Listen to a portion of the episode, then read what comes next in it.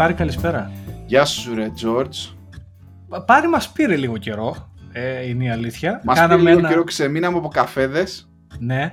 Ε, κοίταξε, θα, θα, θα πάρω full ε, μερίδιο της ευθύνης, διότι μετά από δύο χρόνια σχεδόν ε, πήρα έτσι ένα break αναγκαίο και πήγα στην Ελλάδα πάρει ε, και ήταν φοβερή εμπειρία. Θα ήθελα λίγο έτσι να την απαριθμίσω ε, πριν ξεκινήσουμε στο normal, ε, στην normal θεματολογία. Αλλά έκανες και σε ένα ψηλό break εκεί πέρα με τα, με τα εκεί στο, στο, στο, στο, στο βόρειο Λονδίνο στο οποίο είσαι.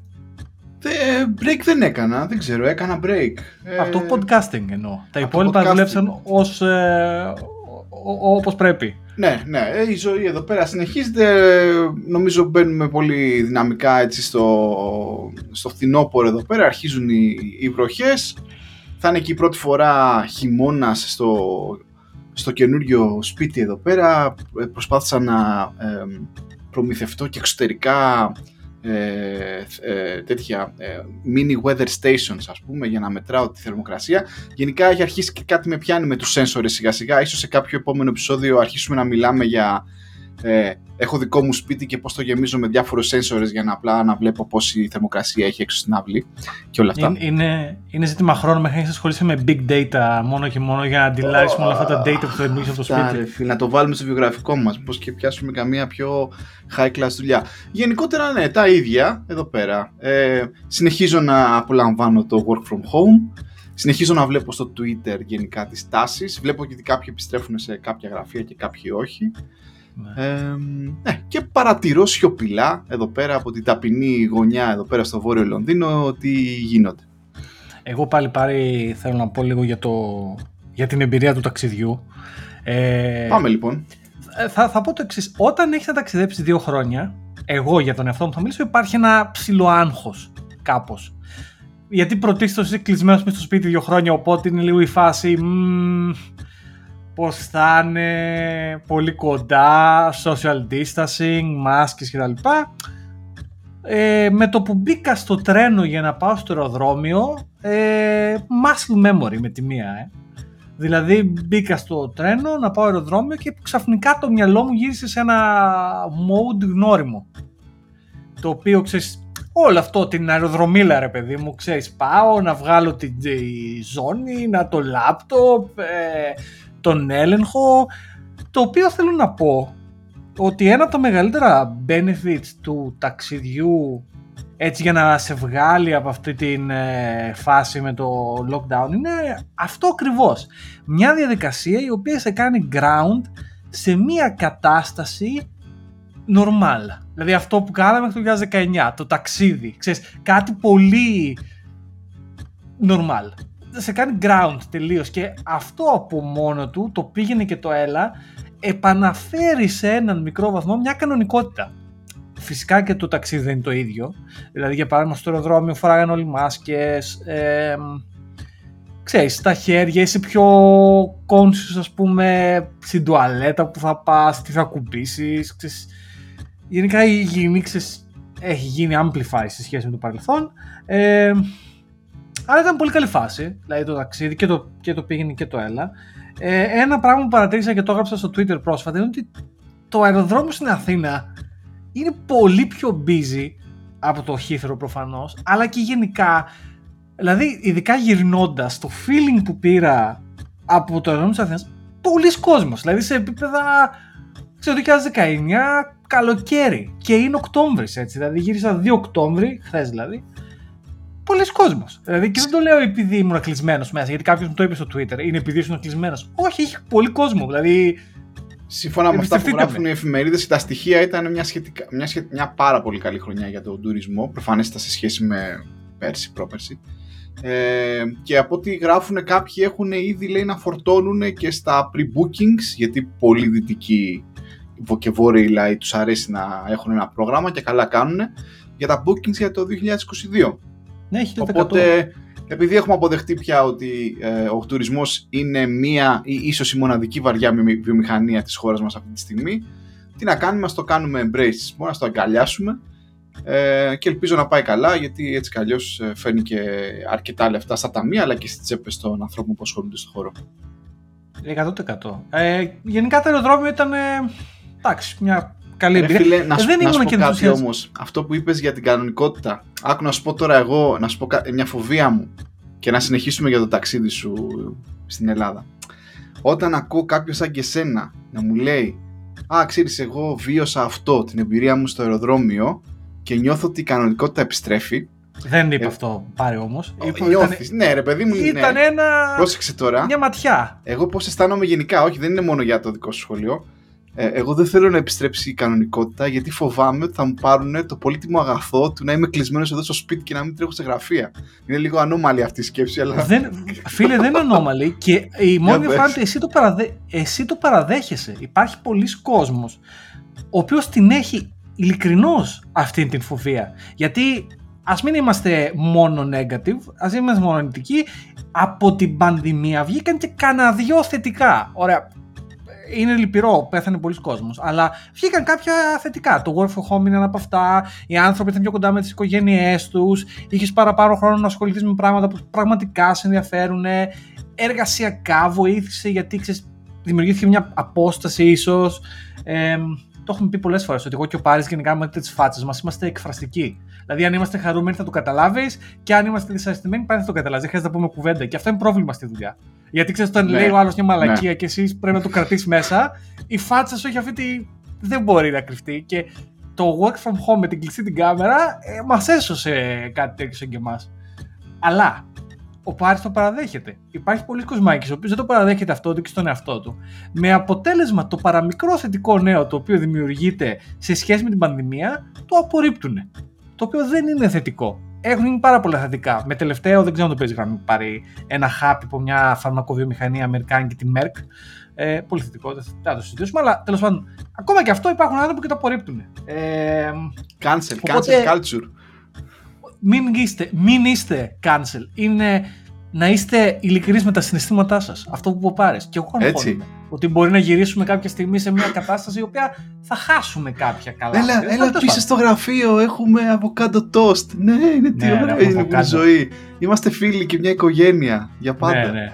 Τέλος πάντων. Μετά από τρεις μήνες δεν σου δίνουμε promotion γιατί πιστεύουμε ότι δεν είσαι ναι. πολύ θετικός. Μα είχατε πει ότι είμαστε οικογένεια. ναι, αλλά κάποιες συμπεριφορές στην οικογένεια αυτή δεν είναι αποδεκτές ναι, ναι. Οπότε τέλος πάντων ε, δεν, δεν είναι κακό αυτό που λες. Εγώ νομίζω είναι ειλικρινές, αν μη τι άλλο. Ωραία. Ναι. Επιστρέφουμε λοιπόν στο ταξίδι σου, George, και πιστεύω ότι είσαι από αυτούς τους τύπους τους συναισθηματικούς που μόλις κατεβαίνει η Aegean και έχει βάλει το, το φρενάκι ο, ο, ο πιλότος και παίζει μουσική και του χατζηδάκι συνήθως, σε συγκινείσαι. Είσαι από αυτούς. Ο Πάρης το λέει αυτό γιατί το ξέ... αυτό είναι fact. Δηλαδή αυτό το, ξέ... το λέει ο Πάρης γιατί εντάξει, σαν φίλοι, ο ένας ξέρει το κουσούρι του αλλού. Εγώ θα πω την αλήθεια. Έχω ένα θέμα με το Χατζηδάκι. Δηλαδή δεν ξέρω πώς έγινε αυτό. Μάλλον τα ταξίδια, μάλλον επειδή η Aegean για πολλά χρόνια έπαιζε το βάλ των χαμένων ονείρων. Δεν... Ή το αγαπημένα μου. Από τα αγαπημένα μου. Μεγάλος. Μεγάλος. Καταρχήν ο Χατζηδάκης είναι μεγάλος. Ένας πάνω από όλα. Ναι, ναι, ναι, ναι, ναι, ναι. Λοιπόν, ο Χατζηδάκης με συγκινεί στάνταρ. Τώρα, πόσο μάλλον πετώντας πάνω από την Ελλάδα, βλέποντας όλο αυτό το μπλε. Ε, Παρ' όλα αυτά δεν συγκινήθηκα. Γιατί ξέρεις τι συμβαίνει, για να συγκινηθείς πρέπει να χαλαρώσεις. Και εγώ γενικά με όλη αυτή τη βλακεία που γίνεται με τις μάσκες, με το το Νατάλο δεν χαλάρωσα ιδιαίτερα, οπότε δεν συγκινήθηκα γιατί δεν είχα χρόνο να συγκινηθώ. Ε, οπότε δεν συγκινήθηκα. Ε, και επίσης το αεροδρόμιο της Αθήνας έχει αλλάξει φάση και αντί να παίζει ελληνικά tunes γνώριμα όπως είναι ο Χατζηδάκης και όλα αυτά, έπαιζε blues. Ε, μπλουζιάς με κιθάρα εννοώ. Παιδιά, εγώ γουστάρω, ε, δεν το κρίνω. Τέλεια. Δηλαδή, ήταν, μπορεί ο δηλαδή, DJ της AG να έχει αλλάξει, ποιος ξέρει. Εντάξει, η Aegean έπαιζε κάτι ψηλό elevator music, δηλαδή αυτά που τα ακούς στο, στο ascensor δεν ήταν κάτι memorable, αλλά το αεροδρόμιο έπαιζε κάτι μπλουζιές ή κάτι κιθάρες σε φάση ξέρω εγώ, άμα έχει ένα ουισκάκι εκεί μέσα, εγώ θα το χτύπαγα, ας πω έτσι, που ήταν η φάση εκεί πέρα. Ε, δηλαδή, πολύ. Άμα είχε ένα μπαρ, δηλαδή, θα έπαιζα μπαρέλτσα εγώ εκεί πέρα, θα έπαιρνα ένα ουισκάκι. Ε, ωραία μουσική είχε. Λοιπόν, ε, και καταβήκαμε και από το αεροδρόμιο, με, με, με πήραν δική μου ευτυχώς, με φορτώσανε. Ε, στην Αθήνα πάρει, γιατί έμεινα σε ένα Airbnb κάπου στο κέντρο. Στην Αθήνα. Ο κόσμος φοράει μάσκες πολύ περισσότερο από ό,τι στο Λονδίνο, θέλω να πω. Ε. Δηλαδή, στο Λονδίνο εδώ πέρα η φάση είναι, είναι γιόλο.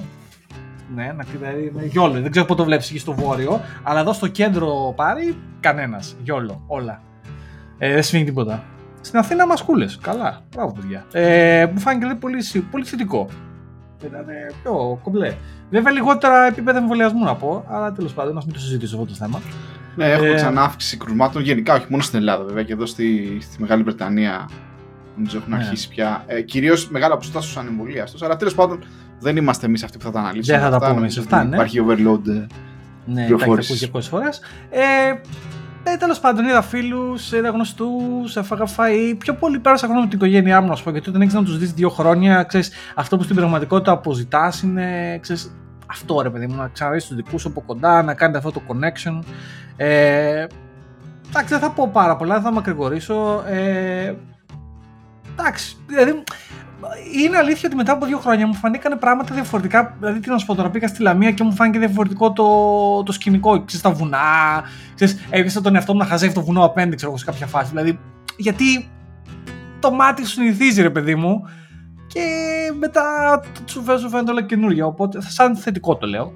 Επίσης, να πούμε ότι από το περασμένο επεισόδιο ο Γιώργος έχει αλλάξει και σπίτι έτσι. Οπότε ναι. τώρα, εντάξει, προφανώς το βλέπετε εσείς.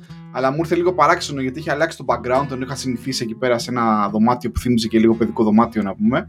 Ε, τώρα βλέπω ένα πολύ πιο έτσι, streamlined ας πούμε ναι. χώρο και διαμέρισμα οπότε είναι μια διαφορά. Έκανες μια μετακόμιση λοιπόν στο διάστημα αυτό, δεν πήγες μόνο διακοπές. Ναι. Ναι, ναι, γίνανε πολλά πράγματα και να σας πω την αλήθεια υπήρξε ανάγκη για ένα break γενικά από όλα. Ε, γίνανε αλλαγές, σίγουρα ναι. Ε, η Ζητά ζωή αυτά, φέρνει αλλαγές. Ε, ο χώρος ήταν μια από αυτές τις αλλαγές. Ε, μεγάλο άγχος. Κάποιοι άνθρωποι δεν αγχώνονται. Κάποιοι άνθρωποι χαίρονται με αυτού του τύπου τη αλλαγές. Εγώ προσωπικά ε, με δια... είμαι τελείως ε, της συνήθειας. Δηλαδή έτσι και μου αλλάξει το χώρο, με πέταξες έξω με διέλυσες. Δηλαδή, ε, από μικρό το είχα αυτό το πρόβλημα. Η μάνα μου είχε μια συνήθεια, πρέπει να το έχω ξαναπεί. Άλλαζε τους καναπέδε. Η μάνα μου είχε αυτό το κουσούρι. Κάθε έξι μήνες γυρνάει τους καναπέδε ανάποδα. Και από μικρό παιδί που ήμουνα, με άγχωνε αυτό το πράγμα. Δηλαδή, έμπαινα σπίτι μια μέρα και ο καναπέ ήταν αλλού. Και δεν μπορούσα. Και ακόμα μου το έχω και τώρα. Και μιλώντας για καναπέ, είδα και έπαθα, είδα και έπαθα να βρω καναπέ και είχα βάλει και στο Twitter κάποια στιγμή και πολλοί από εσάς μου δώσατε tips και θα πω την ιστορία. Λοιπόν, έχω ένα πρόβλημα, είμαι μαξιμαλιστής με αυτά τα θέματα και το γραφείο που έχω είναι μεγάλο και ο καναπές που είχα παραγγείλει είναι ένας καναπές 2 μέτρα καναπές. Αυτό που δεν σκέφτηκα εγώ. Με το συμπάθειο. Με το, με, χωρίς συμπάθειο. 2 μέτρα χωρίς το συμπάθειο. Με το συμπάθειο ήταν μεγαλύτερος.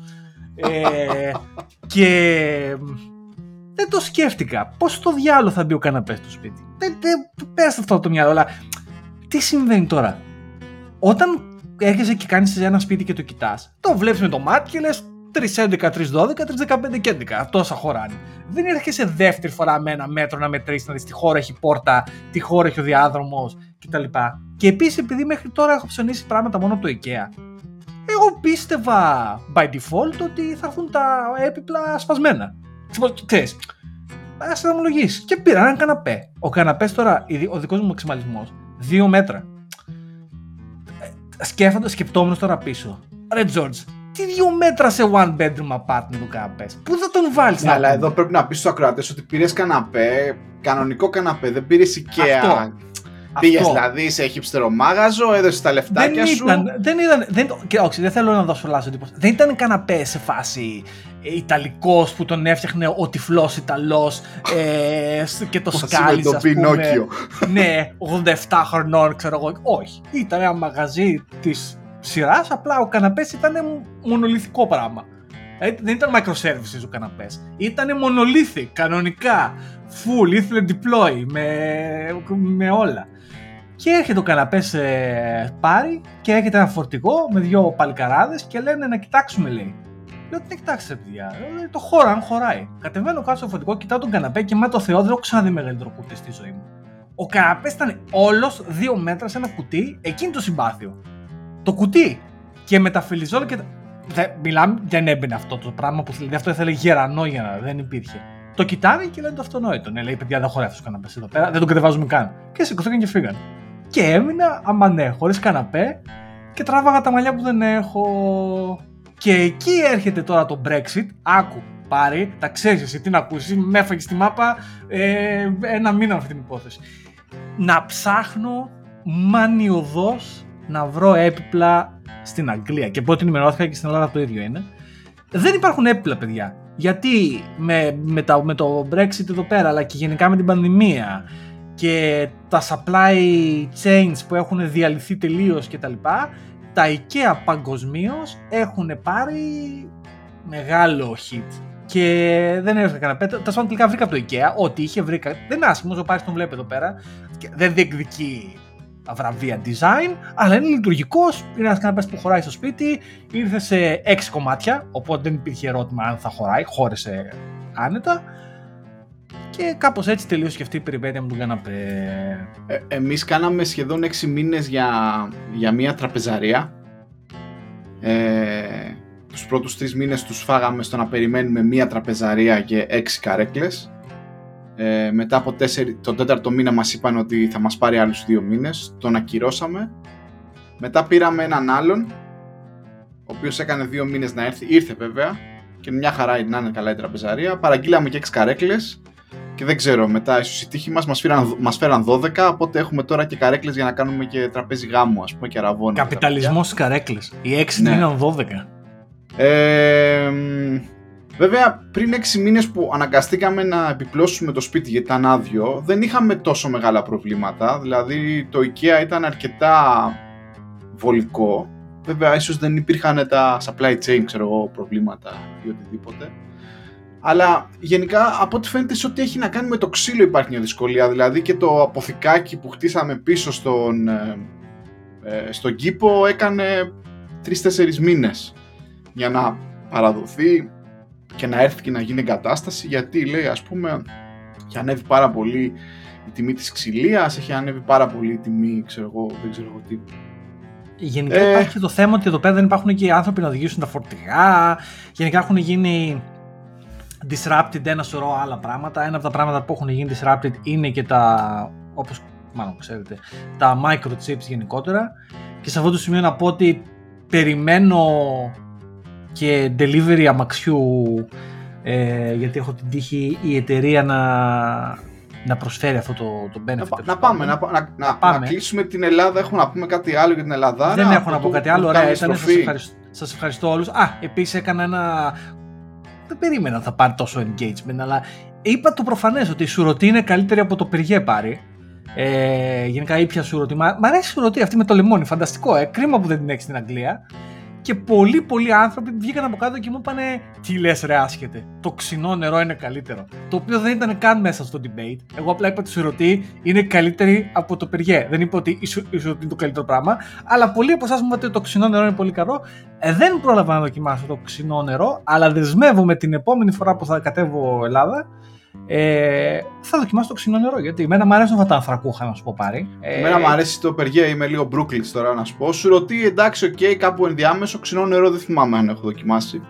Πρέπει να είναι καινούριο αυτό το ξινό νερό, δεν το ξέρω. Αλλά τέλος πάντων. Εμένα ε... το αγαπημένο μου τώρα, τώρα τελευταία ποτό είναι η Pepsi Max Lime. Παιδιά, το καλύτερο πράγμα που έχει φτιαχτεί ποτέ, ε, έτσι. Κάτι τον οποίο τον κάνω προσωπικά judge, τον πάρει για αυτή την προσωπική του επιλογή και το λέω και, και, το λέω και δημοσίως εδώ στο podcast. Του έχω πει ότι αυτό είναι μια κακή επιλογή, αλλά ας μην βγάλουμε τα προσωπικά μας εδώ στη φόρα τώρα.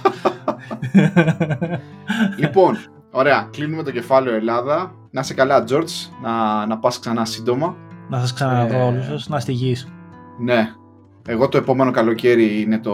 Οπότε εγώ θα περιμένω ένα καλοκαίρι ακόμα. Για την ώρα πρέπει να βγάλω διαβατήρια στα, στα μωρά. Ε, λοιπόν, κατά καιρούς έχουμε κάνει συζητήσεις κατηδίαν με γνωστούς οι οποίες έχουν κάνει pivot και σε συζητήσεις στο ίντερνετ για αμάξια. Δεν έχουμε πει. Ούτε, και εγώ, ούτε, ούτε εγώ ούτε ο Γιώργος είμαστε ειδικοί στα αμάξια. Έτσι παρόλο ότι η φραπεδόβια, ας πούμε, ε, τάση που έχουμε, κάτσε να σου πω εγώ τώρα, εγώ πιο καλό αμάξι να πούμε και αυτό. Ε, δεν θα μας ακούσετε να έχουμε μεγάλες απόψεις για τα αμάξια είναι η αλήθεια, γιατί αυτό που πάρεις στην αλήθεια ότι γενικά και εγώ και ο Πάρης το βλέπουμε το αμάξι με την άποψη του, του utility. Δηλαδή είναι ένα πράγμα που θα μπω μέσα και θα με πάρει το α στο β. Θέλω, θέλω να είμαι ειλικρινής. Θέλω να είμαι ειλικρινής. δεν είμαι ακριβώς έτσι, Καλά, αλλά όχι απ' εγώ την άλλη είμαι, 100%, πρα- είμαι αλλά- πραγματιστής γιατί ξέρω ότι δεν έχω τόσα λεφτά για να απολαύσω ας πούμε ένα αμάξι που με τα δικά μου δεδομένα θα θεωρούσα κλάς και τα λοιπά. Δηλαδή μ' αρέσουν τα μεγάλα αμάξια ίσως ξέρω εγώ τα γερμανικά αμάξια και τα λοιπά ή οτιδήποτε. Ε, από την άλλη βέβαια ξέρω ότι δεν έχω λεφτά για να αγοράσω τέτοια αμάξια ε, ξέρεις ε, τείνω σε, σε πιο πραγματιστική έτσι, άποψη. Λοιπόν όταν αποφάσισα να αγοράσω αμάξι εδώ πέρα πρώτη φορά στην Αγγλία κτλ. Ε, ένα ήταν το, μάλλον δύο ήταν οι όροι για μένα έτσι, πόσα λεφτά μπορώ να διαθέσω, οκ, τόσα έχουμε στο budget, τόσα έχω και θέλω να είναι κάτι από τη νέα εποχή σε ό,τι έχει να κάνει το κινητήριο. Δηλαδή να είναι μάλλον υβριδικό γιατί δεν έχω και πολλά λεφτά για να αγοράσω ηλεκτρικό ε, και προφανέστατα μεταχειρισμένο. Ε, Χθες είχα πάει στο σούπερ μάρκετ, στην αγαπημένη μου έτσι βόλτα. Να κάνεις παιδιά αγαπημένη σου βόλτα μετά γίνεται το σούπερ μάρκετ έτσι. Όπου πάω λοιπόν, έχω αγοράσει ένα ευρυδικό αμάξι μεταχειρισμένο. Πάω λοιπόν στην ειδική θέση στο σούπερ μάρκετ, να είναι καλά το Tesco. Εδώ πέρα έχει φορτιστές και μπορείς να φορτίσεις δωρεάν. Ε, βέβαια, ένα ευρυδικό αμάξι από το δικό μου για να φορτίσεις θέλει 6-7 ώρες. Το maximum parking είναι 3 ώρες, αλλά εντάξει και 3 ώρες τι θα κάνεις, ρε φίλοι σου, σούπερ μάρκετ, ας πούμε. Όπως και να έχει. Ένας Βρετανός λοιπόν, οικογενειάρχης, ε, είχε παρκάρει ακριβώς απέναντί μου. Κάθεται έτσι και με βλέπει την ώρα που έβαζα το καλώδιο και μου λέει: Θα πρέπει να γελάς τώρα με όλο αυτό που γίνεται εδώ πέρα, ε. Και φεύγει έτσι κάπως νευρι, νευριασμένος. Ε, ήμουν ευγενικός και του λέω: Εντάξει, του λέω, δεν είναι πολύ μεγάλη μπαταρία, μπούρου μπούρου μανταλάκια, αλλά νομίζω ότι τώρα με αυτό που έχει γίνει εδώ πέρα με τα, με, τα, με τη βενζίνη και τη διαθεσιμότητα της βενζίνης στα πρατήρια θα έχουμε μία δεν ξέρω αν θα έχουμε έκρηξη θα έχουμε μία στροφή περισσότερο σε υβριδικά και ηλεκτρικά αμάξια Και δεν είναι μόνο αυτό έτσι, είναι και ότι η κυβέρνηση έχει πει ότι από το 2030 και μετά και μάλλον νομίζω ότι το τραβήξαν και παραπίσω, στο 2025 είμαι σίγουρος. Αλλά τέλος πάντων νομίζω το 2030 είναι, δεν θα πουλούνται ε, αυτοκίνητα με βενζίνη έτσι, δηλαδή και τα ευρυδικά, δεν- θα πεθάνουν και αυτά γιατί έχουν βενζίνη. Και αυτό που το έχω ξανα, το, το, το ξανασυζητήσαμε νομίζω. Νομίζω ότι με τον καιρό και ειδικά με αυτό που έγινε τώρα, τα βενζινάδικα θα αρχίσουν να κάνουν pivot. Δηλαδή θα αρχίσουν να κάνουν πιο πολύ pivot στο, στην ηλεκτροκίνηση και λιγότερο μετά στη, στη βενζίνη. Προφανώς θα έχουν αντλίες, δεν θα χαθούν αυτά, αλλά θα είναι πιο επικερδές πλέον γιατί και οι πωλήσεις έχουν αρχίσει και αντιστρέφονται. Δηλαδή η βενζίνη είναι κα- πολύ καθοδική και η- ο ηλεκτρισμός είναι πολύ ανωδικός. Και στην ε, Νορβηγία για παράδειγμα νομίζω φέτος πουλήθηκε μονοψήφιο ποσοστό ε, αυτοκινήτων που ήταν ε, με βενζίνη κτλ. Δηλαδή πουλήθηκε 90 κάτι της εκατό ε, των καινούργιων αυτοκινήτων ήταν ηλεκτρικά. Οπότε Λοιπόν, εδώ λοιπόν να πάμε λίγο στο πρακτικό του, ε, του θέματος. Ε, έχω κάνει συζητήσεις με φίλους μου στην Ελλάδα, έχουμε κάνει συζητήσεις εδώ πέρα με τη Βρετανία. Προφανέστατα η κάθε χώρα είναι διαφορετική και ισχύει αυτό γιατί στη κάθε χώρα υπάρχουν διαφορετικές υποδομές. Άλλες υποδομές υπάρχουν στην Ελλάδα, άλλες υποδομές υπάρχουν στη Μεγάλη Βρετανία ή σε κάποια άλλη χώρα της Βόρειας ε, Ευρώπης. Αυτό που εγώ βλέπω δύο τάσεις στους πιθανούς αγοραστές. Υπάρχουν, μάλλον οι δύο ή τρεις. Υπάρχουν οι deniers, αυτοί που λένε εντάξει τώρα πάρε ένα βενζίνη, ε, πετρέλαιο ας πούμε και άστα τα ηλεκτρικά ή τα υβριδικά για το μέλλον, που θεωρώ ότι είναι λάθος. Ιδιαίτερα αν δεν είστε πάρα πολύ πλούσιοι ή δεν ξέρω εγώ παίρνετε σκοτωμένα μεταχειρισμένα ε, diesel ή βενζίνη και προφανέστα θέλετε να κρατήσετε το αμάξι σας τουλάχιστον 10 χρόνια και δεν το αλλάζετε κάθε χρόνο, νομίζω ότι δεν είναι πια μια σωστή επιλογή. Από την άλλη έχουμε και όλους εμάς, μπορεί να ανήκουμε και εμείς σε αυτή τη φάση, έτσι. Όπως είμαι εγώ. Δεν έχω πολλά λεφτά για να πάρω full ηλεκτρικό. Θα ήθελα να πάρω full ηλεκτρικό. Εντάξει, κάπου εκεί βρήκα την ευκαιρία μου με το υβριδικό. Αλλά ξέρεις, είναι σε φάση δεν παίρνω αμάξι μέχρι να πάρω το full ηλεκτρικό. Μα ρε αγόρι μου, πάρε ένα υβριδικό για την ώρα, να κάνεις τη δουλειά σου, να περνάς και από τις ζώνες του Λονδίνου ή της οποιασδήποτε Αθήνας, να έχεις ξέρω εγώ μια σχετική αυτονομία. Μπορώ να πω ότι εγώ που κινούμαι εδώ πέρα τοπικά στην Κομόπολη, εδώ πέρα έξω από το Λονδίνο που ζω ε, και επί της ουσίας το δρομολόγιό μου είναι σπίτι, σούπερ μάρκετ και σε δύο μήνες παιδικό, δεν ξέρω εγώ τι. αυτή η μικρή μπαταριούλα των 20-30 μιλίων ε, με βγάζει μια χαρά. Έτσι, δεν κάνω και κάτι φοβερό ή ξέρω εγώ να πάω μέχρι ένα προάστιο του Λονδίνου λίγο πιο πέρα. Και είναι, είναι φοβερό γιατί ε, τις, τις προάλλες για πρώτη φορά ξέρω εγώ βρέθηκα σε ανοιχτό δρόμο και άνοιξε κατευθείαν ο βενζινοκινητήρας μετά από κάποια ταχύτητα και επειδή είχε τελειώσει η μπαταρία και είχα ξεχάσει την αίσθηση πώς είναι το αμάξι αυτό όταν είναι ο βενζινοκινητήρας πάνω και πώς είναι με το ηλεκτρικό. Έχει διαφορετική αίσθηση. Πώς το ρεπρίζα ας πούμε ή οτιδήποτε. Λοιπόν, οι purists λοιπόν είναι θέλω Tesla, δεν είναι Tesla ηλεκτρικό, ας πούμε όχι κτλ. Δεν θα συμβιβαστώ. Το οποίο το θεωρώ, το θεωρώ λάθος. Και υπάρχουν κάποιοι αυτοί που είναι στη μέση, που λένε ότι ξέρεις τι πρέπει να αλλάξω αμάξι, αλλά ας πούμε ζω στην Ελλάδα και στην Ελλάδα οι υποδομές δεν είναι και τόσο καλές. Ίσως είναι χειρότερες, δεν ξέρω, μπορεί να κάνω λάθος, παρακαλώ διορθώστε μας, έτσι. Δεν είμαστε κακέτρεχείς. Αλλά ας πούμε, αν ζεις στο Χαϊδάρι, στο Εγάλεο και σε ένα διαμέρισμα και παρκάρεις το αμάξι σου κάτω στο δρόμο, ας πούμε, όπως τα περισσότεροι και δεν έχεις πάρκινγκ ή οτιδήποτε, ξέρω εγώ, ε, δεν ξέρω πώς μπορείς να φορτίζεις το αμαξάκι σου. Πες ότι το παίρνεις κτλ.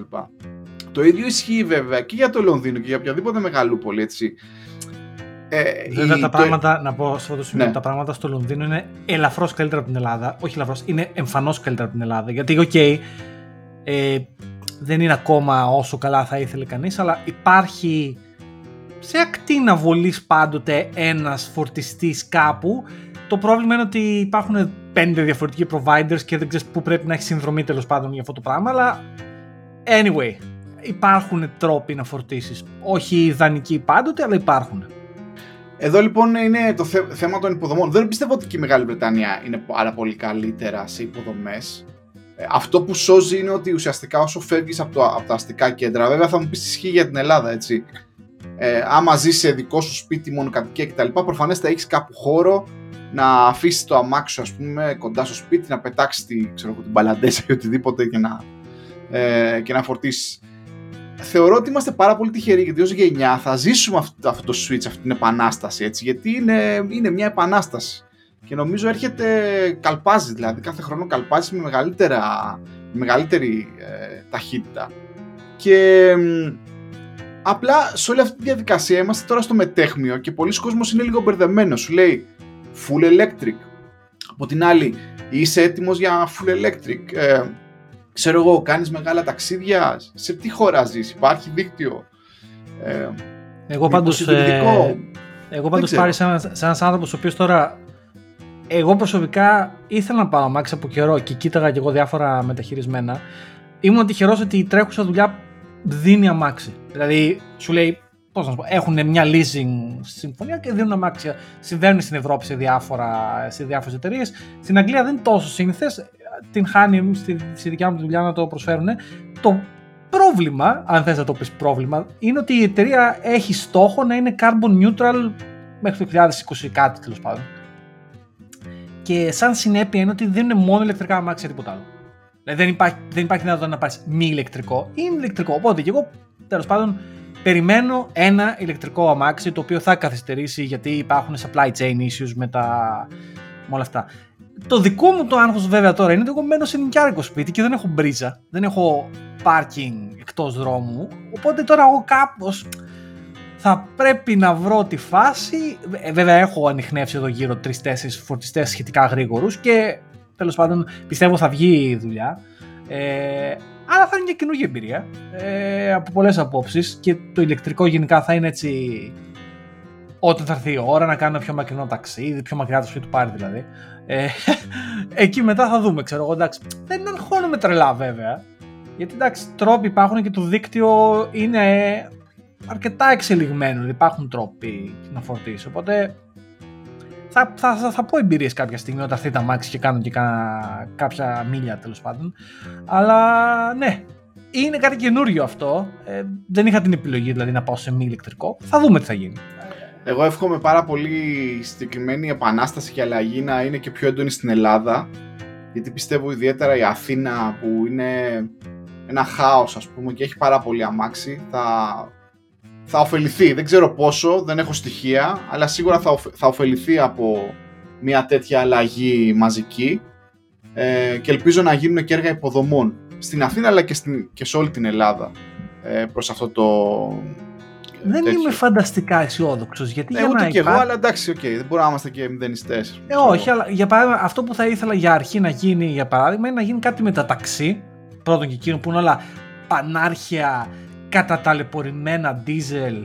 Ε, τα οποία Diesel, είναι. σκόντα οκτάβια εκεί πέρα πεθαμένο εκεί. Ναι, αυτό έτσι, να κολοδάχτυλο στο περιβάλλον κανονικά.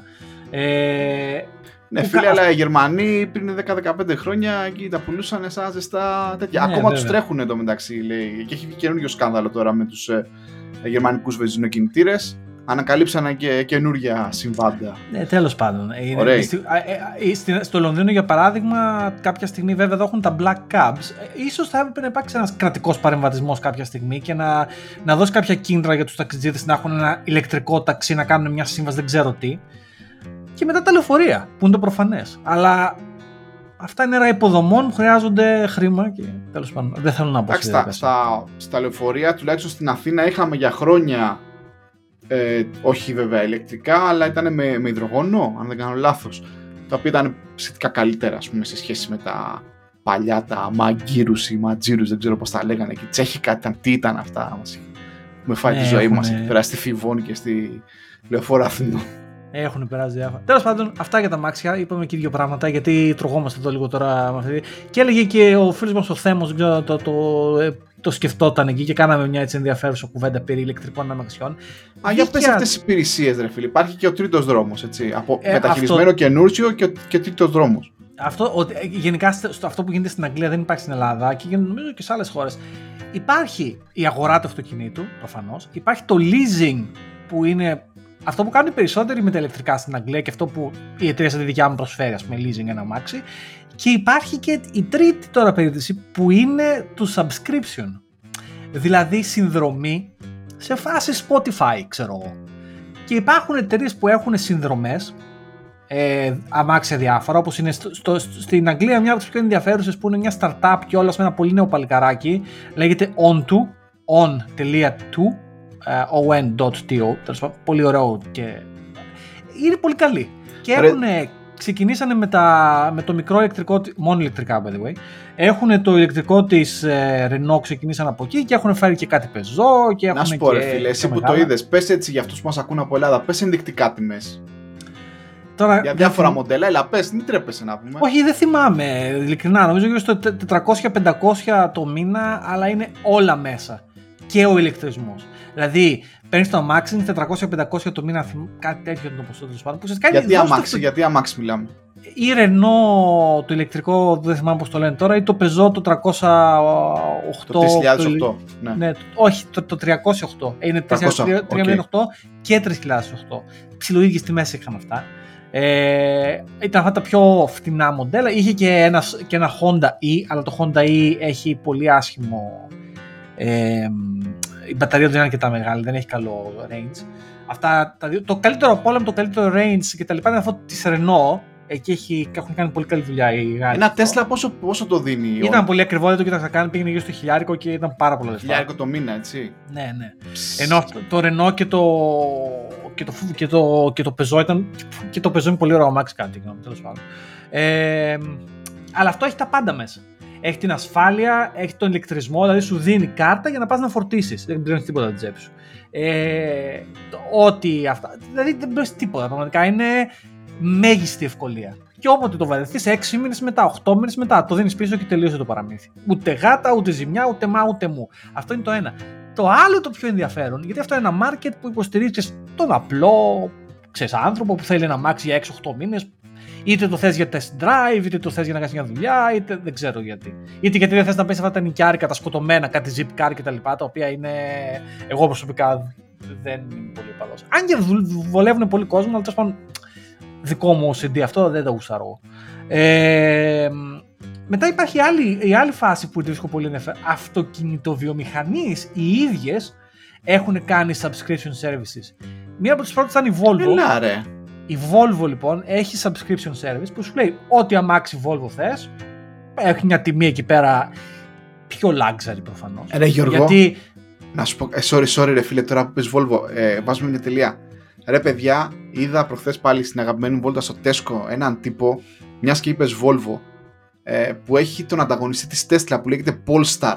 Polestar, ναι, Πω, της τι Volvo. είναι. ωραίο, ρε, Στη- φίλε. Στην ίδια εταιρεία είναι. Ξέρεις, Άμα γίνω Κινέζοι. πλούσιος, θα ήθελα ένα Polestar. Ή γενικά, αν θέλετε να μου αγοράσετε ένα Polestar, ε, Ίδια τιμή με αντί το, για καφέδες. ίδια τιμή με το Tesla είναι, να ξέρεις, ε. Είναι απευθείας Πολύ ανταγωνιστές, ωραίο, ρε, ξεκάθαρα. Αφού πήγα και μου τρέχαν τα σάλια εκεί πέρα και του έλεγα ρε φίλε, ξέρεις που σαν τη διαφήμιση σου έχει βγει καλό, αυτό τι είναι; Και Ε, πιάσαμε ναι, εκεί ναι, τη ναι. συζήτηση. Συγγνώμη, συνέχισε. Ναι, ναι. Ναι, είναι, α- αυτό είναι πολύ ενδιαφέρον που το λες, γιατί ε, ε, έχει, η Volvo γενικά είναι πολύ respectful. Ε, και εμένα τυχαίνει να μου αρέσουν τα Volvo, αυτά τα SUV, το XC40 και το XC60, τα βρίσκω πολύ σεξ αμάξια. Αλλά τώρα, ας πούμε, έχει και ένα XC40 ηλεκτρικό, το οποίο μοιράζεται τεχνολογία από την Polestar, ουσιαστικά. Γιατί αυτή είναι στην ίδια, στο ίδιο group. Οπότε, γενικά είναι Νομίζω και αυτό, ότι αυτοί, αυτοί φτιάχνανε τα SUV της Volvo ουσιαστικά και άμα τα είναι μια είχαν, ήταν σαν κινέζικη... subcontractors. Είναι μια κινέζικη αυτοκινητοβιομηχανία που αγόρασε τη Volvo πριν κάποια χρόνια. Ε, γιατί ήταν σουηδική η Volvo και τώρα είναι ουσιαστικά μια κινέζικη εταιρεία. Νομίζω, αν δεν κάνω τραγικό λάθος. Και επίσης το άλλο, και αυτό είναι προφανώς ένα βήμα παραπάνω από το on που έλεγα πριν, είναι ξέρεις, πιο luxury, πιο ακριβό. Τα, τα ίδια ισχύουν, είναι όλα μέσα. Ασφάλειες. Και την ασφάλεια σας ακούγεται ίσως κάτι απλό στην Ελλάδα, αλλά στην Αγγλία η ασφάλεια είναι πανάκριβη και δύσκολη. Και το να είναι included και να μην ασχολείσαι ακόμα και με το admin είναι ένα benefit αυτό, δεν είναι να το αγνοήσεις. Και στο τέλος, για ακόμα πιο luxury σκηνικά, ε, subscription service έχει κάνει και η Jaguar. Οπότε, άμα θες Jaguar, για παράδειγμα το iPace που είναι το ηλεκτρικό της Jaguar, για παράδειγμα, μπορείς να κάνεις subscription από την Jaguar. Και το ενδιαφέρον της υποθέσεως είναι ότι ο παιχταράς αυτός που έχει κάνει αυτή την εταιρεία, την Onto, νέο παιδί, λιγότερο από 30 είναι, ε, δούλευε στην Jaguar. Και έφυγε από την Jaguar ουσιαστικά που είχαν κάνει το subscription και ξεκίνησε αυτός και έκανε την On2 που είναι μια εταιρεία η οποία είναι ένα πολύ καλό startup. Εγώ το πιστεύω. Είναι τα πράγματα αυτά τα startup που θα. Ξέρεις, δεν είναι όλα τα startup ε, fintech και ε, bitcoin και μαλακίες. Υπάρχουν και τα άλλα, τα, αυτού του τύπου τα startup, τα οποία μου αρέσουν εμένα. Είναι πιο, πιο, πιο, πιο, πιο, πιο πιανούμενα πράγματα, τέλος πάντων. Ε, anyway, ε, οπότε υπάρχουν και τα subscription services τα οποία παίζουν πολύ στην ε, Αγγλία. Δεν ξέρω στην Ευρώπη γενικά. Πέστε μας αν υπάρχουν και... Νομίζω στην Ολλανδία υπάρχουν, ε, γιατί το είχα δει. Φαντάζομαι και στη Γερμανία μάλλον. Ε, στην Ελλάδα δεν τα έχω δει. Αλλά θα, θα, να τα περιμένετε. Θα γίνουν αυτά πιστεύω σιγά σιγά. Στην Ελλάδα η αγορά του leasing είναι αρκετά, δεν ξέρω αν είναι δυνατή, αλλά είναι ας πούμε established, ε, κυρίως Ξέρεις τι στα είναι ενδιαφ- εταιρικά, αλλά δεν είναι για τον τελικό καταναλωτή, δηλαδή το subscription επί της ουσίας είναι το leasing του τελικού καταναλωτή, έτσι. Αντί Ναι, να και- πας να μπλέκτης με Ναι. την κάθε lease plan κτλ. Μπλέκεσαι με την on του κτλ. Και είναι και οικονομικά ε, ενδιαφέρον. Γιατί για παράδειγμα, okay, το αμάξι έχει ένα κόστος, έτσι. Έχει την ασφάλεια, έχει τη συντήρηση, έχει την, το, το, το δάνειο που θα πληρώνεις. Και οι περισσότεροι έτσι κι αλλιώς τα αμάξια κάνουν αυτό το που λέγεται PCP. Υπάρχει και στην Ελλάδα αυτό, που ουσιαστικά πληρώνεις ένα μικρό ποσό στην αρχή, δόσει για 3-4 χρόνια τέλος πάντων, και στο τέλος έχει ένα τελευταίο μεγάλο payment. Εδώ το λένε balloon payment. Και υπάρχει και στην Ελλάδα το ίδιο είναι ε, που ξέρω από φίλους μου. Στο τέλος, αν θες να το κρατήσεις το αμάξι, σου λέει δώσουν 4-5 χιλιάρικα και πάρ το. Ή μπορεί να το αναχρηματοδοτήσεις αυτό. Στην ουσία, κανένας δεν το κάνει αυτό γιατί μετά από 3-4 χρόνια λες, άστο, πάρ το πίσω και δίνουν το καινούργιο μοντέλο, ξέρω εγώ. Το οποίο σε βάζει μια λούμπα, αλλά ουσιαστικά σαν να έχεις leasing είναι έτσι κι αλλιώς. Δηλαδή το δίνεις το Βέβαια, αμάξι. Ρε εσύ, Γιώργο, να μιλήσουμε λίγο για αυτό το subscription, έτσι. Να, να προσπαθήσουμε λίγο να δούμε το, το, το, το προφίλ του καταναλωτή. Κάποιος που, που είναι σαν και εμένα, έτσι, συντηρητικός και προφανέστατα ούτε έχει τα λεφτά να αλλάζει συνέχεια αμάξια, ούτε και τη διάθεση, έτσι. Αυτές οι υπηρεσίες είναι, θα λέγαμε, λίγο ακριβές. Είναι λίγο ακριβός σπορ. Δηλαδή, Ναι, είναι. Νομίζω Για- ότι απευθύνονται σε ένα λίγο πιο temporary ε, μικρό κοινό, ίσως μέσα στα αστικά κέντρα, που θέλει ας πούμε για ένα ε, συγκεκριμένο διάστημα, ξέρω εγώ, τρεις μήνες, ε, έξι μήνες, να αποκτήσει αμάξι, αλλά δεν τον ενδιαφέρει να το αποκτήσει πραγματικά, έτσι, ή δεν θα τον πειράξει παραδείγματος χάρη αν πάρει ένα αμάξι 6 μήνες που μπορεί να το έχει και ο Γιώργος άλλους 6 μήνες, γιατί δεν νομίζω να τα πετάει on τα αμάξια. Έτσι. Όχι, δηλαδή, όχι, αν σε πάρεις καμία εσύ, περίπτωση. ας πούμε, το πεζό 6 μήνες και μετά σταματήσεις, αυτό Ναι, το αυτό πάρει ο αμάξι επόμενος. θα το πάρει ο επόμενος λογικά. Ναι, ναι, οπότε ναι, είναι 100%. ένα πιο. Λίγο καλύτερο zip car. Αντί ας πούμε να το νοικιάζεις τη φορά, το νοικιάζεις με ένα χρόνο. μια Ναι, χρονοκαθυστέρηση. ναι. Βέβαια, αυτό που στην πραγματικότητα αυτό το group, αυτό το, γιατί άκου, και το subscription και οι χρηματοδοτήσεις και το leasing γενικά, ψηλοσυγκεκριμένα groups ε, κάνουν target που υπήρχαν ανέκαθεν. Σωστό. Υπάρχει αυτός ο άνθρωπος ο οποίος λέει: Εγώ φίλε, θέλω να έχω το κεφάλι μου ήσυχο, να πάρω καινούριο, να το κρατήσω όσο διαρκεί η εγγύηση και όταν τελειώσει η εγγύηση, πάρ το και φάτο. Γιατί γενικά η αλήθεια είναι ότι το αμάξι μετά την εγγύηση, αν έχει βάζεις προβλήματα, είναι λίγο τύχη, είναι λίγο λαχείο. Ή θα σου κρατήσει, θα είναι τέλειο. Υπάρχουν αυτά τα urban legends που λένε πάρε γερμανικό φίλε, κρατά ή πάρε Ιαπωνέζο. Το Ιώτα. Υπάρχουν, υπάρχουν, Το αυτά, Ιώτα. υπάρχουν αυτά τα group, ναι, που ξέρεις, το Ιώτα φίλε. Τέλος πάντων, εγώ δεν τα πιστεύω αυτά. Εγώ πιστεύω ότι είναι τζόγος. Ε, και επειδή πολλοί κόσμοι είναι σε αυτή τη φάση, σου λέει: Ακούω, εγώ δεν θέλω να έχω αυτό το, το πράγμα στο κεφάλι μου. Τελείωσε η εγγύηση. Τέλος. Το πουλάω, έχει ακόμα μεγάλη αξία το αμάξι αν το πούλεγες εκεί πέρα στην πενταετία, που θα πιάσει πάρα πολλά λεφτά γιατί ακόμα σου κάνει καινούριο και τελείωσε. Και το άλλο group, που το subscription δεν πιάνει αυτό το άλλο group, είναι τους επαγγελματίες. Άνθρωποι οι οποίοι κάνουν sales, που είναι όλη τη μέρα πάνω στο αμάξι. Δηλαδή, έχω φίλο ο οποίος είναι όλη την μέρα στο δρόμο, έκανε μέσα σε ένα χρόνο, δεν ξέρω, 30.000 χιλιόμετρα. Μιλάμε όλη τη μέρα, δηλαδή δεν, δεν, δεν, τρελά νούμερα. Ε, αυτοί θα πάρουν leasing, γιατί το αμάξι είναι νεκρό μετά από 1,5 χρόνο. Ξέρεις. Δεν, δεν, δεν, δεν το θες να ασχοληθείς, δηλαδή είναι πάστο, παράτατο. Ε, με τα ηλεκτρικά δεν ξέρω τι θα γίνει, αλλά τέλος πάντων, anyway. Ε, οπότε, και εκεί θα όλα υπάρχει ένα disruption και στο. Ε, νομίζω ότι είχαμε κάνει τη συζήτηση ή τι- το, το συζητούσαμε με τον τεχνικό που είχε έρθει να μου βάλει το μπριζάκι ότι πώς θα αλλάξει και ο χώρος του maintenance με τα ηλεκτρικά. Γιατί πάω στο Βέβαια. στοίχημα ότι ε, οι εταιρείες θα επωφεληθούν ε, παραπάνω. Γιατί έτσι κι αλλιώς τα αμάξια έχουν γίνει πια ξέρω εγώ, throwaway, κλειστά, ε, κλειστά κουτιά και, όλο και γι- γίνεται όλο και πιο δύσκολο ο κυρμίτσος της γειτονιάς ας πούμε να μπορέσει να σου κάνει super καλό ναι, service. 100%. Φαντάσου τώρα αυτό το Tesla, ας πούμε, πού θα το πας, στον κυρμίτσο της, διαφο- της, ε, ξέρω, εγώ, της γειτονιάς. Θα Αυτό πας, είναι θα το μεγάλο πας θέμα. Στην Tesla της γειτονιάς σου, οπότε θα τα σκάσεις εκεί πέρα. Ε, ναι, Και δεν ξέρω, και- ξέρεις τι, και γι' αυτό υπάρχει πολύ επίσης ε, leasing, γιατί αυτό που δεν ξέρουμε συνολικά όλοι μας είναι τι θα γίνει όταν η μπαταρία θα αρχίσει να φθήνει. Δηλαδή μετά από 7 χρόνια η μπαταρία θα είναι νεκρή. Δηλαδή χημικά στοιχεία είναι αυτά, δεν, ε, δεν ξέρω. Και ελπίζουμε όλοι μας αυτά να ανακυκλωθούν. Γιατί αν ανακαλύψουμε μετά από 10 χρόνια ότι όλες αυτές οι μπαταρίες ε, πάνε σε ένα σκουπιδότοπο κάπου σε μια τρίτη χώρα και ουσιαστικά κάναμε μια τρύπα στο νερό όσο αφορά τη- το περιβάλλον, θα χτυπάμε όλοι μαζί το κεφάλι μας στον τοίχο έτσι. Αλλά αυτή τη στιγμή μπορούμε απλά να ελπίζουμε στην καλύτερη ότι όντως θα ανακυκλωθούν. Γιατί επίσης αυτά τα χημικά στοιχεία που υπάρχουν μέσα στις μπαταρίες δεν είναι και εύκολο να τα πάρεις. Δηλαδή το λίθιο, ξέρω εγώ και όλα αυτά. Δεν είναι. Χτυπάμε τα δάχτυλα και βγαίνει λίθιο από τον αέρα. Ε, Κάποιος έσκαψε τη γη για να τα βγάλει αυτά τα πράγματα. Δηλαδή, τέλος πάντων, ε, μεγάλη ιστορία και εμείς οι δύο δεν είμαστε ειδικοί για να την αναλύσουμε αυτή. Αλλά anyway, ε, θα δούμε το μέλλον τι επιφυλάσσει. Σίγουρα είναι ενδιαφέρον. Σίγουρα όλοι κάτι θα μάθουμε από όλο αυτό. Τώρα ελπίζω ότι τα, τα μαθήματα που θα πάρουμε να είναι καλά. Αυτό. ναι, ναι, ναι, θα- το ωραίο είναι ότι θα τη ζήσουμε αυτή την αλλαγή. Ναι.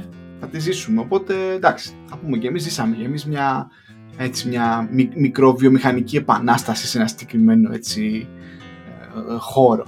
Εντάξει, γιατί όχι. Ε, θα, θα, θα, θα, θα τις πω τις εμπειρίες μου όταν κάποια στιγμή έρθει το αμάξι επιτέλους και το κάνω κανένα βο- Θα έχω και αυτό το άγχος τώρα μεταξύ να οδηγώ από την άλλη πλευρά. Τέλος πάντων. Anyway, θα τα βρούμε. Αλλά δεν θα είναι μια ενδιαφέρουσα εμπειρία αυτή. Τις κάμερες να προσέχεις, George, και μετά θα συντάξεις. Γιατί κάποιοι δεν τις Ναι, πάλι, το- προσέχανε και μαυρίσανε το το έμαθα. τέτοιο τους. Ε, το έμαθα το κόλπο αυτό. Ναι, ναι, ναι. ναι. Μάλιστα. Ωραία. Ε, ελπίζω να μην κουράσαμε με τα αμάξια, παιδιά. Δεν είμαστε τέτοιο, δεν είμαστε ειδικοί, αλλά γράψτε κανένα comment ή στείλτε κανένα audio comment. Ιδιαίτερα αυτοί που ζείτε όχι Ελλάδα και όχι Αγγλία, δηλαδή κάπου αλλού στην Ευρώπη να μάθουμε και τα trend. Ε, τι γίνεται. Ε, τι άλλο έχουμε να πούμε; Κοίταξε, γίνανε πραγματάκια. Ε, δηλαδή εδώ πέρα έχω, έχω εδώ πέρα διάφορα πράγματα που ε, ναι, μου κινήσαν την περιέργεια. Πραγματάκια κιόλας με όσο αφορά τις, ε, τη, τις δουλειές και τα λοιπά. Ένα πράγμα που διαβάζω τώρα αρκετά και το διάβαζα και χθες κιόλας. Έλεγε, ο τίτλος ήταν CEOs λέει are at their wits ends. Ε, γιατί λέει και καλά ότι δεν μπορούν οι CEO να πείσουν τους, ε, ανθρώπους να γυρίσουν πίσω στα γραφεία. Δηλαδή, όσοι ελάτε πίσω, ρε, και όλοι είναι σε φάση. Πα, δεν έρχομαι. Ε, ελάτε να τα πάρετε. Ελάτε να τα πάρετε, ναι, και ο κόσμος ουσιαστικά παρετείται και φεύγει και τα, και τα λοιπά. Και να σου πω την αλήθεια, στην Ελλάδα που πήγα τώρα μια και το συζητάμε. Ε, Για πες. Βρήκα ανθρώπους ρε που γυρίσανε remote. Θα πω το εξής λοιπόν. Γυρίσανε remote, λίγοι ήταν αυτοί που γυρίσανε νόμιμα remote. Θέλω να το πω αυτό και εκεί υπάρχει μεγάλη τρύπα και μου είπαν και διάφορες ιστορίες. Αυτό που γίνεται είναι ότι κάποιοι φύγανε, καλή ώρα στο κοιμά, ξενικιάσανε και πήγαν στην Ελλάδα. Τι, το έχουμε ξαναπεί αυτό φορολογικά, αυτό είναι μια μαύρη τρύπα. Anyway. Μιλάμε ε, για, για, αυτούς, για όσους ζουν εδώ στο Ηνωμένο Βασίλειο, έτσι. Και γενικά, ρε παιδί στη Γερμανία, δεν ξέρω. Ναι, okay, φύγανε. Ωραία. Ναι, ναι, ναι, ωραία. Έχουμε πολλούς τέτοιους. Γεια συνέχισε. Το άλλο που μου είπαν ότι κάνουν, λέει, κάποιοι κάποια χρόνια και εκεί εγώ κουφάθηκα και μου φάνηκε περίπου, είναι, λέει, άκου. Κάνουνε, γιατί ουσιαστικά όταν δουλεύω εγώ, ας πάρουμε ένα παράδειγμα, πες ότι εγώ δουλεύω για μια Αμερικάνικη εταιρεία η οποία απαιτεί η Αμερικάνικη εταιρεία από εμένα να είμαι. να κόβω μπλοκάκι, ρε παιδί μου, ξέρεις, να είμαι ελεύθερος επαγγελματίας. Ουσιαστικά, ναι, αυτό. Τι μπορώ να κάνω εγώ, μπορώ να ιδρύσω μια ατομική επιχείρηση στο όνομά μου και να κόβω απόδειξη παροχής υπηρεσιών σε την Αμερικάνικη εταιρεία από την Ελλάδα. Αυτό που λέει που μου ενημερώσαν ότι κάνουν πολύ, λέει, αυτή την έναρξη εταιρεία την κάνουν στη Ρουμανία. Ή Εγώ στη Βουλγαρία. για Κύπρο πολύ. Ναι, ή Κύπρο ακριβώς. Ναι. Δηλαδή, Ρουμανία, Βουλγαρία, Κύπρος. Και με αυτά μου είπαν. Και τι συμβαίνει τώρα, αυτοί έχουν λιγότερο φορολογικό συντελεστή και κόβουν από εκεί και γλιτώνουν 10-20%, δεν ξέρω πόσο Και αυτό που ρώτησα εγώ ευλόγως είναι και καλά ρε παιδιά ασφαλιστικές καλύψεις, ε, σύνταξη και όλα αυτά. Και αυτό που μου είπανε, έλα μωρέ, υπάρχουν δρόμοι και παραθυράκια και τα βρίσκουν. Κάπως κάνεις ότι και καλά παρέχεις εσύ υπηρεσία. Υπάρχουν κάτι τέτοιου τύπου αρκουδιές. Και ε, ακούγοντας αυτά, εκεί μετά ψηλό κατάλαβα τι προσπαθεί ίσως να κάνει η κυβέρνηση αλλά όχι επιτυχώς γιατί δεν επιλύει το πρόβλημα ότι ο άλλος βλέπει τη φορολογία πάρα πολύ υψηλή. Το οποίο δεν ξέρω αν συμφωνώ να πω την αλήθεια. Αλλά εκεί που θα συμφωνήσω είναι ότι όταν επιλέγει υψηλή φορολογία τύπου ε, δεν ξέρω, Γερμανίας ή Γαλλίας κτλ. Απαιτείς και ανάλογες ε, παροχές ε, Γερμανίας. Και εκεί νομίζω είναι το μεγάλο disconnect. Δηλαδή, αν ο άλλος έλεγε ότι ναι, είμαστε στη Σουηδία, ότι πληρώνουμε πάρα πολλά λεφτά, αλλά έχεις 1,5 χρόνο maternity leave και ότι τα παιδιά σου είναι. Θα έλεγες, Οκ, ρε φίλε, ναι, αλλά έχω καλές παροχές. Αλλά όταν δεν έχεις καλές παροχές και έχει ένα σκασμό λεφτά, γι' αυτό ο κόσμος κάνει όλα αυτά.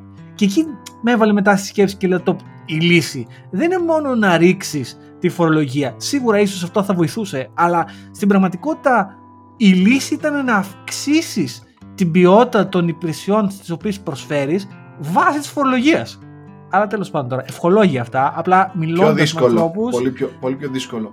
Το άλλο που, ωραίο που έχω ακούσει από έτσι παγαποντιές, όχι μόνο ελληνικές, νομίζω ότι τα έχω ακούσει και από Ισπανούς κτλ.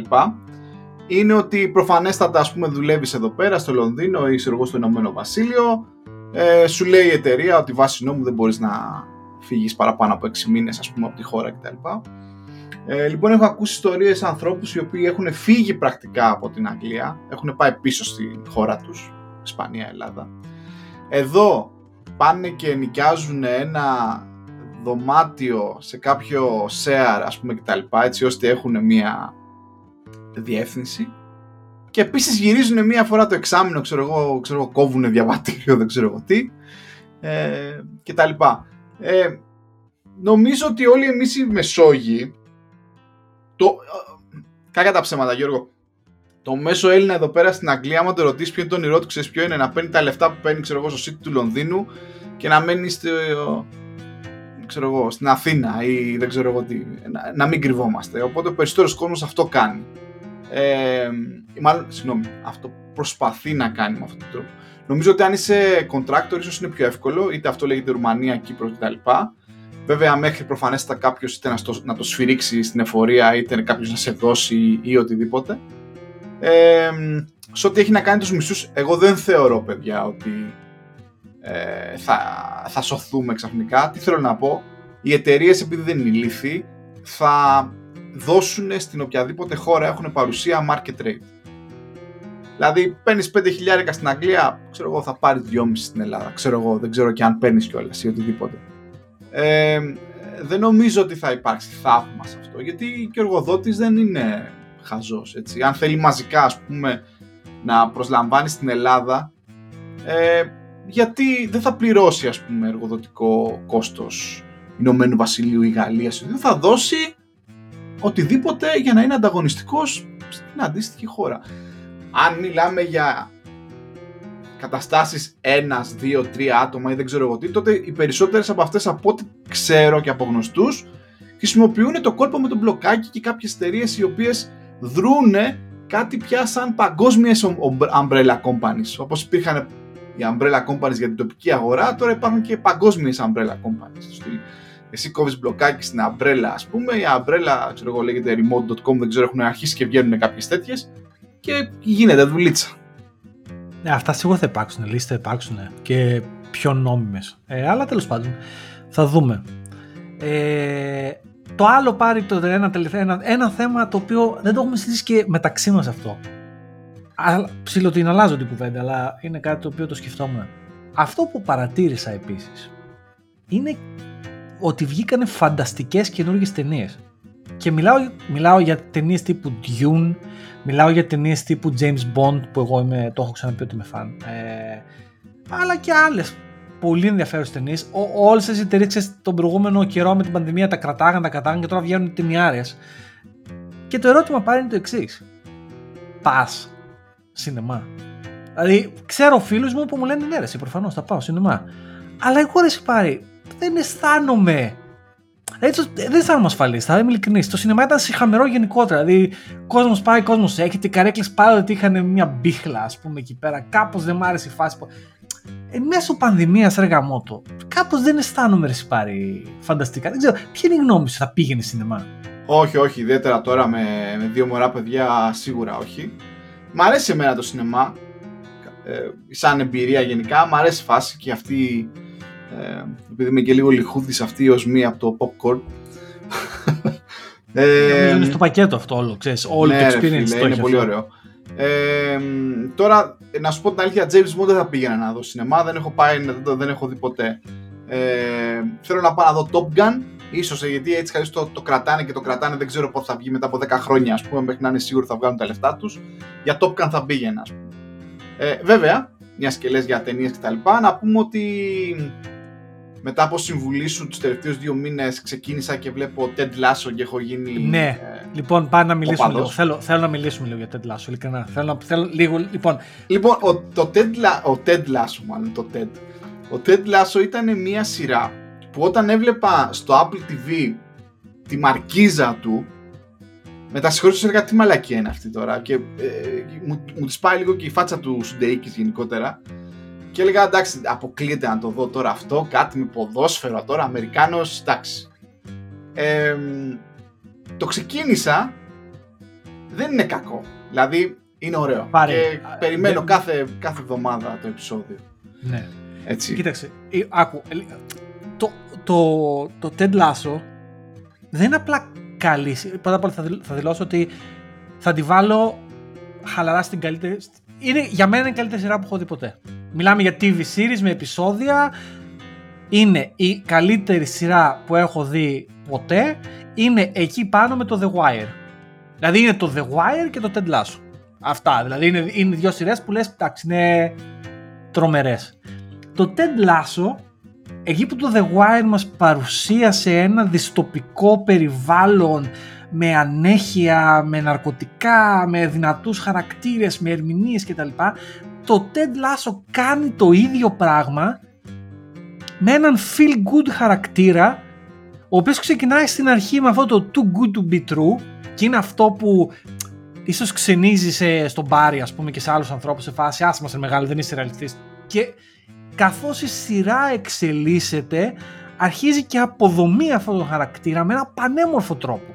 Με έναν ανθρώπινο τρόπο με έναν τρόπο που δείχνει τις, ε, τα συναισθηματικά κενά, ε, τις ανησυχίες, τα άγχη, τα πραγματικά προβλήματα, ε, τα, το πέτεινες μεταξύ των ανθρώπων. Δεν ξέρω αν είναι το τελευταίο επεισόδιο, δεν θα πω τίποτα για να μην το σποιλάρω. Ξέρεις, είναι τόσο τρομερά καλογραμμένη. Και δεν είναι ότι αυτή, και εκεί νομίζω είναι η με το The Wire, είναι ότι δεν στηρίζεται σε έναν κεντρικό δυνατό χαρακτήρα όλοι οι χαρακτήρες από μόνοι τους έχουν βάθος και που από μόνοι τους θα μπορούσαν να σταθούν. Δηλαδή, αν δεν ήταν ο Τεντλάσο θα μπορούσε να ήταν ο Ρόι Κέντ. Και αν δεν ήταν ο Ρόι Κέντ θα μπορούσε να ήταν η Κέιλι. Ε, και αν δεν ήταν η Κέιλι θα μπορούσε να είναι η, η αφεντική. Δηλαδή, οι χαρακτήρες έχουν τέτοιο βάθος ο κάθε ένας ή ο Μπινσάγια. Ο... Δηλαδή, ο Μπισάνια, ο Μπισάνια. Ο Μπισάνια. Ναι. Μιλάμε, όλοι οι χαρακτήρες αυτοί έχουν τέτοιο βάθος που η σειρά θα μπορούσε να είναι για αυτούς. Και το The Wire ήταν έτσι. Δηλαδή και εκεί εγώ τραβάω γραμμές παράλληλες που για μένα είναι κορυφαίες σειρές.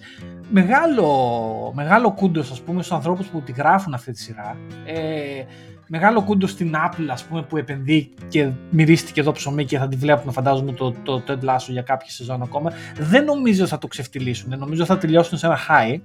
Ε, είμαι πάρα πάρα πολύ ε, ε, ε, surprised ας πούμε με την όλη φάση. Πραγματικά τρομερή σειρά. Δεν, δεν, δεν Κοίτα, έχω εγώ δεν τη βάζω τόσο ψηλά όσο εσύ. Βέβαια μπορώ να πω ότι ήταν μια ευχάριστη έκπληξη. Δηλαδή άκουσα τη συμβουλή σου, μπήκα στο τρυπάκι. Ε, ο αγαπημένος μου χαρακτήρας είναι ο Roy Kent. Ο Σουντουίκη δεν μου αρέσει, δεν ξέρω γιατί. Δεν μου αρέσει σαν ηθοποιός, τον βρίσκω πολύ flat. Βέβαια είναι πίσω από το όλο project, μαγιά του. Ε, Επίσης δεν το ήξερα ότι ήταν παντρεμένος με την Olivia Wilde. Μου αρέσει πάρα πολύ να πούμε. Μπράβο του. Μπράβο, μπράβο. Μπράβο, Jason. Ε, θα κρατήσει νομίζω ακόμα μια σεζόν, κάτι τέτοιο είπανε. Δηλαδή δεν θα το τραβήξουν όπως λες και εσύ. Αλλά σίγουρα είναι κάτι το οποίο περιμένω κάθε εβδομάδα, ξέρω το βράδυ, μια φορά την εβδομάδα. Βέβαια, φίλε. Α, να πούμε για την Apple ότι από ό,τι φαίνεται μάλλον είναι το, το μεγάλο του hit show μέχρι τώρα, γιατί είχα παρακολουθήσει και το άλλο, το The Morning Show με την Aniston κτλ. Και η δεύτερη σεζόν ήταν χειρότερη. Ας πούμε, πρώτη κάπως γινόταν, η δεύτερη με κούρασε αρκετά. Βέβαια, φίλε, να πω και η μεγάλη και, σειράρα που έχει ξεκινήσει φανατικά ντρέπομαι που δεν έχω διαβάσει τα βιβλία, ντρέπομαι, το λέω, συγγνώμη, υπάρχουν κάποιοι παιχταράδες εκεί έξω που είχαν διαβάσει, όπως και υπήρχαν παιχταράδες που είχαν διαβάσει και Game of Thrones και τα λοιπά. Respect παιδιά σε όλους εσάς που διαβάζετε, κάτι που θα έπρεπε να κάνω περισσότερο ξανάνθρωπος. Ε, τώρα έτσι βγάζω και τα ψυχολογικά μου. Λοιπόν, Foundation.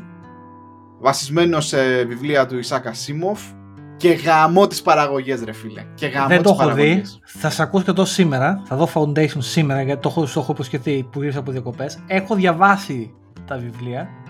Τα έχω διαβάσει πριν από χρόνια. Respect, και δεν θυμάμαι, ρε, Μπράβο, ρε φίλε. Και δεν θυμάμαι τίποτα. Θα τα ξαναδιαβάσω. Τα έχω στη βιβλιοθήκη με τα Foundation και τα τρία θυμάμαι ότι ήταν ο κόσμος με τον οποίο έφτιαξε ο Ισάκα Σίμωβ ήταν μοναδικός και το είχα διαβάσει σε μια πολύ περίεργη φάση της ζωής μου και με πάει λίγο σε εκείνη τη φάση της ζωής μου αλλά σε στα βιβλία όπως και οι μυρωδιές και τα λουλούδια έχουν την ίδια ιδιότητα. Σε πάνε σε, σε, σε στιγμές είναι, είναι ό,τι πιο κοντινό έχουμε στο time traveling τα βιβλία και οι μυρωδιές ε, κατά τη δικιά μου γνώμη. Ε, θα τη δω τη σειρά ο Θοδωρής Γεωργακόπουλος, τον οποίο είναι γνωστός ε, στο Instagram, έκανε ένα πολύ controversial post uh, χθες και είπε η σειρά είναι πολύ flat, το βιβλίο είναι πολύ flat. Ε, Θοδωρή, respectfully δεν θα μπορούσα να κάνω μεγαλύτερο disagree. Ε, τη σειρά την έχω δει, το βιβλίο πραγματικά εμένα Δηλαδή, και αν πεις, Ρε Τζόρτζ, αφού σου είχε αγγίξει από εκεί δεν το θυμάσαι. Ε, τώρα, εντάξει, παιδιά, OK, okay, ξέρετε πώς είναι αυτά. Τα διαβάζεις και μια φορά. Και μένει γεύση, δεν μένει ξέρεις 100% εικόνα. Ε, θα το δω και θα σου πω ότι είναι στο επόμενο podcast, στο επόμενο επεισόδιο. Ε, αλλά γενικά αυτό που θέλω να πω για την Apple είναι ότι η Apple στο TV κάνει ό,τι κάνει τις συσκευές. Ακολουθεί την ε, τακτική ούκεν το πολλό το F. Δηλαδή θα μπει στο Netflix και θα έχει 800 πάρτα όλα στη μάπα. Η Apple είναι σε φάση όχι, θα κάνω λίγα και καλά. Την άλλη τη σειρά που βλέπω εγώ και μου ψιλοαρέσει, τη βλέπω όποτε, είναι το Τεχράν. Ε, το οποίο γυριστεί στην Ελλάδα. Α, ναι, πολύ καλό, το έχω δει και εγώ. Εντάξει. Πολύ, πολύ καλό. Νιώθω για τη γειτονιά εκεί με ταξουργείο και τα λοιπά. Ναι. Νιώθω. Καλό, δεν είναι σε φάση. Ναι, είναι πιο B. Είναι πιο B class, ας πούμε, αλλά ναι. βλέπετε, ναι. Πολύ καλά βλέπετε. Δηλαδή, και ξέρεις, μου αρέσει αυτό με την Apple. Δηλαδή, γιατί όταν το πρώτο είχα βάλει το Apple TV, μου φάση παίζει τώρα, τι φας, ξέρω, γιατί δεν έχει τόσο πολλά, ξέρω εγώ, δεν είναι και ένα Netflix. Αλλά κάνανε differentiate. Πολύ Apple ε, πράγμα αυτό. Ένα ε, τελευταίο για το Foundation που με κάνει να μου αρέσει ακόμα περισσότερο που παίζει ένα τοπιό τον οποίο τον ανακάλυψα σε μια άλλη σειρά. Ε, Αμερικανός, ο Lee Pace. Ε, έπαιζε στο Halt and Catch Fire, εγώ εκεί πέρα τον μου άρεσε πάρα πολύ και θεωρώ ότι η, το πώς παίζει τώρα στο Foundation του πάει γάντι. Είναι ένας από τους αυτοκράτορες, έτσι για να σου πω, ε, κτλ. Ε, δεν ξέρω ποιοι είναι ο παδί του συγκεκριμένου ηθοποιού, αλλά μου αρέσει γενικά και αυτή τη σκατόφατσα ας πούμε, που πρέπει για τέτοιους ρόλους. Πάντως ε, για, για να βάλουμε ένα ωραίο φιόγκο γύρω από όλα αυτά που λέγαμε, ε, παιδιά διαβάστε βιβλία. Δηλαδή το άλλο που. Ε, γιατί έχω, είπα για το Foundation που με ένα σαν βιβλίο. Δηλαδή μου έχει αρέσει πάρα πολύ. Το άλλο βιβλίο που διάβασα πρόσφατα και το είχα διαβάσει και πραγματικά με άγγιξε ήταν το Dune. Το Dune είναι μεγαλειώδες. Δηλαδή δεν έχω διαβάσει τα υπόλοιπα, έχω διαβάσει μόνο το Dune. Δεν έχω διαβάσει τα υπόλοιπα γιατί υπάρχει ένα, εκεί μια κουβέντα για το αν αξίζουν να είναι sequel κτλ. Τέλος πάντων δεν θα μπω. Το Dune, το βασικό το βιβλίο αυτό έχω διαβάσει, είναι τρομερό βιβλίο. Τρομερό. Και τη σειρά ότι τη, την ταινία την έκανε ο Ζακ Βιλνεύ, τον οποίο σαν σκηνοθέτη εγώ προσωπικά τον έχω πάρα πολύ ψηλά. Δηλαδή όπου έχει βάλει το χέρι του έχει κάνει μαγικά πράγματα. Ίσως, ίσως θα ρισκάρω το COVID, θα ψάξω να βρω ένα σινεμά που να είναι να έχει COVID uh, regulated πράγματα και να πάω να δω το Dune. Το James Bond ίσως να τον αφήσω στην άκρη γιατί έχει τέλος πάντων, αν και είμαι πολύ παδό γαμό εδώ, αλλά τέλος πάντων μπορεί το James Bond να το αφήσω. Αλλά για το Dune, για να δω Zach Villeneuve, μπορεί να το κάνω και να πάω σινεμά. Ωραίος, ωραίος, ωραίος. Λοιπόν, George, πω τα καταφέραμε. Μία ωρίτσα. Μια ωρίτσα. Μία ωρίτσα καφεδό συζήτηση. Εδώ Έτσι. πέρα έλειωσε και το φραπεδάκι, τα πάντα όλα. Φραπεδάκι, συγγνώμη να πω κάτι. Ε, για φραπεδάκι, έχουμε ένα εσωτερικό αστείο εδώ, μια παρέα που είμαστε όλοι μαζί ε, με το, εδώ, τον Μπάρι. Γεια σου, Στάθηκε Ευαγγέλη. Έχουμε, μια, έχουμε ένα εσωτερικό αστείο με το καλαμάκι. Ε, το, το πλαστικό versus χάρτινο καλαμάκι. Κοιτάξτε, παιδιά, όλους μας πονάει το χάρτινο καλαμάκι που λιώνει στο πάγο, αλλά για το καλό του περιβάλλοντος και αυτά τα microplastics καταλήγουν στον ωκεανό και γαμάνε τα ψάρια. Ε, ε, για, γιατί βλέπω κυνηγάμε το, πάει το πλαστικό καλαμάκι, παιδιά, ας το ξεχάσουμε. Ε. Α ζήσουμε εκεί με το χάρτινο και όσοι είστε πιο, ε, πιο κυμπάριδες, πάρτε μεταλλικό. Ε, και ζήστε έτσι να πούμε τη, τη φάση. Αυτά. Γιατί βλέπω και πολλά μαγαζιά στην Ελλάδα ακόμα βάζουν πλαστικό καλαμάκι και ένα κομμάτι του εαυτού μου κάπως χαίρεται λίγο. Λέει Α, πλαστικό καλαμάκι, ξεσά. Αλλά ένα άλλο κομμάτι σκέφτομαι ότι αυτό θα καταλήξει κάπου στη θάλασσα. Οπότε χαίρεστε, αφήστε το, πάμε παρακάτω. Αυτό ήθελα να το πω, συγγνώμη. Λίγο περιβάλλον εδώ έβαλα πάρει στο Amazon μπορείς να, ακόμα να παραγγείλεις από, από Κίνα, ξέρω εγώ, 10.000 ξέρω εγώ, σου φέρνουν σακουλάκι. Ναι, 10.000 καλαμάκια. Έχουν φτιαχτεί από μικρά χέρια αγγλικών παιδιών. Σωστά. Λοιπόν, αυτά πάρει. Ε, θα τα πούμε την επόμενη εβδομάδα. Regular schedule κανονικά τώρα. Ναι, ε, comments ή οτιδήποτε κτλ. Και θα βρούμε ξανά το ρυθμό μας, ε, να κανονίσουμε και ένα νέο set από guests ε, ναι. και όλα αυτά θα υπάρξουν και guests. Έχουμε κάποια, κάποια άτομα στο μυαλό και θα τα επανέλθουμε πάλι να μπούμε σε χειμερινό ωράριο πάλι. Αυτά. Έτσι είναι, παιδιά. Και ίσως να και ζεστός ο καφές, αν θέλετε να κεράσετε πια. Ζεστό Τώρα ζεστός καφές, παιδιά. Ναι, να τον αφήσουμε του Φρέντο. Ναι, ναι. Αυτό. Αυτά. Γεια σου, Για χαρά πάρει.